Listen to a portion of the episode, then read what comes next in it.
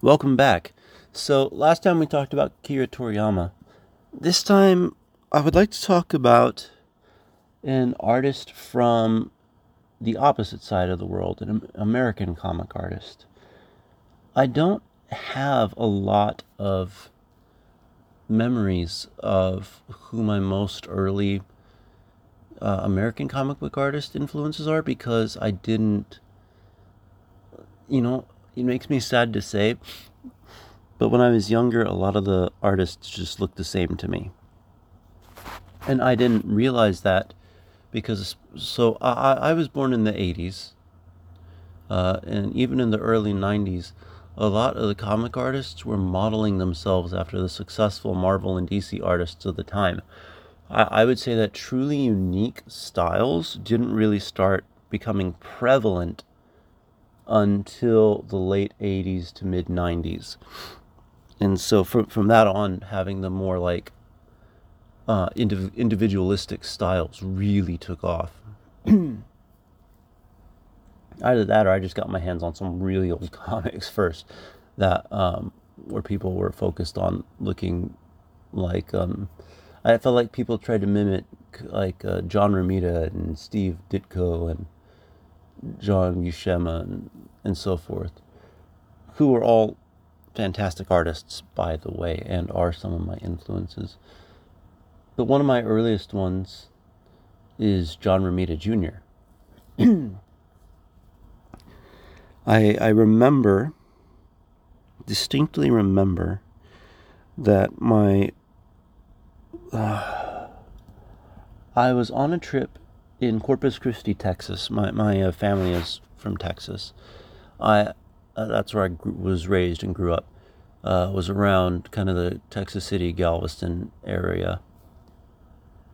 But my mom's family was from Corpus, and so we were visiting my grandparents, and we were at at the store. I think we were at Kroger at the time, and this hadn't really happened in this way before we were walking through the store.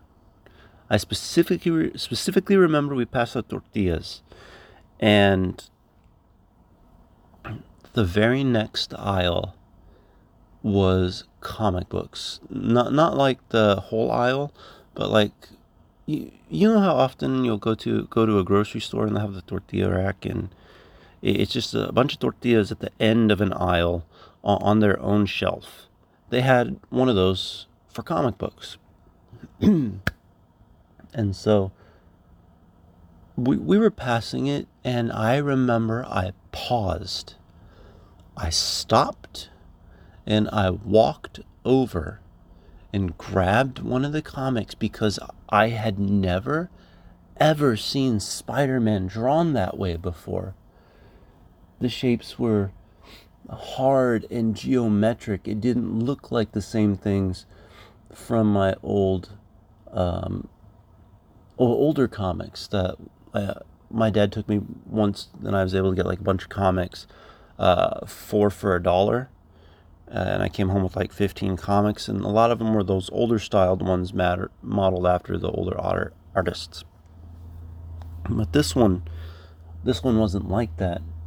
And so I, I remember I carried it through the store asking my mom if I could get it, and I believe I don't remember when, but she eventually relented and bought it for me. I still feel a little bad about that, but um, I I don't know if even to this day my mom knows how influential that comic was on my future. I I still remember I opened the book and Spider Man was wearing a costume I had never seen before. Instead of the, um,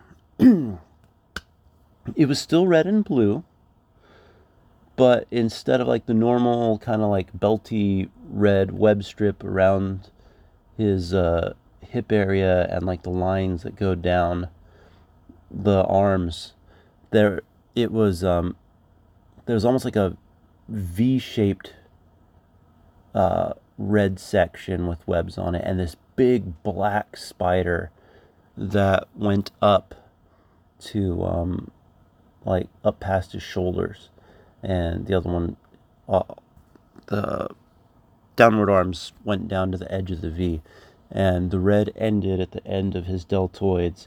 Um, he had like only some of his fingers were red with webbing and the others were blue. And he wore these metallic web shooters on the outside of his costume rather than inside. And like by his feet only like half of instead of the normal spider-man where it's like a full red boot looking thing only half was. I, I would later learn that this was uh, ben riley and not peter parker yeah, but that the costume today is still one of my favorite Spider Man costumes. For those of you who don't know who Ben Riley is, uh, there was a storyline once where a scientist named Miles Warren, or his villain name's the Jackal, cloned Spider Man. And then the real Spider Man started losing his powers at one point, and um, Ben Riley took over being Spider Man for a while because he, he wasn't losing his powers. It wasn't the most sensible storyline, but it, it was fun to read. Anyways, this comic also had Daredevil in it, and um, I had never seen Daredevil drawn that way either. You know, being. I, I, I don't know if it's because I'm autistic or, or not, but I draw with very hard shapes uh, even when I was in college, my instructors was like, "You're very geometric when you draw. Very." Um, I, I always overemphasize my shapes. If something has square-ish edges, I, I push the squariness of it more. It's really hard for me to um, try to pursue the normal shapes of things. And I, I remember I had been trying really hard not to do that because that's not how comic book artists drew. But John Romita Jr.'s art helped me realize you don't have to draw like everyone else. There isn't one way to draw comics. Uh, I, am sure comic artists listening to this or people who are fans of comics be like, no kidding. But to a young guy who was used to only really seeing like certain types of art and comics, it was it was eye opening. And so from there, I, I just did the only thing that I that made sense. I started trying to copy John Romita Jr.'s art uh, when I had opportunities to do so, and th- this was shortly after I had discovered Akira Toriyama, like a couple years, uh, and this was even before I had started to um, uh, do that summer where I tried to draw a comic. But uh, and during that summer, I leaned heavily on Akira Toriyama style.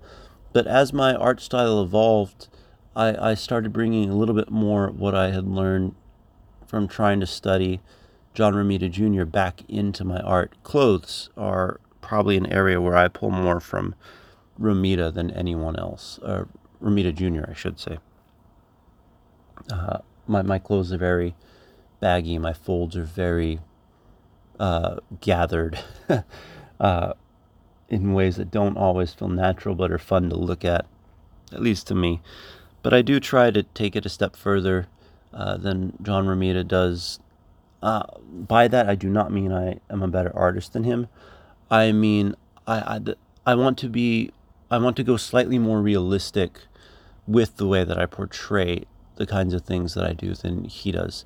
To me, he's a very cartoony style. With um, if his realistic levels are a six, and you got someone like Greg Capullo who's up at like an eight or a nine, then I wanted to be maybe a seven or an eight or something like that and so I I'm I'm still working my way up there. It takes time, but John Romita Jr. showed me that it was okay to use my boxy shapes. It was okay to like doing my boxy shapes. You could still make really cool sequential art with boxy shapes. And so I continue to chase that that way of drawing, but finding ways to make it more realistic when and where I can. I don't want to be a photorealistic comic artist. I, I want to be. I mentioned Greg Capullo. That that is the direction that I'm trying to go. Not to look like Capullo, but to reach that level of realisticness and detail, but in my own way. In a future episode, I will talk about Greg uh, Capullo as an influence of mine as well. Uh, I would say another huge influence of mine, and probably where we might very well go next time, is Akira Toriyama, who is known for. Uh, sorry, I not Akira Toriyama. I did him last time. uh, Yoshi, um, Yoshitaka Amano. Yoshitaka Amano. Amano Sensei is probably, oh, I'd say, the most recent biggest influence on my art. He is everything opposite of Romita and Toriyama, who, where they both are more geometric. Toriyama's art is like silk. Not Toriyama, gosh. It, it's late, I'm tired, and I didn't sleep well last night. Amano Sensei's art is like silk. Please don't beat me up. I promise I know who, who, which artist is who, even if my mouth apparently does not. So, we'll talk about Amano Sensei in a future episode. Thanks for visiting with me. I look forward to visiting with you again.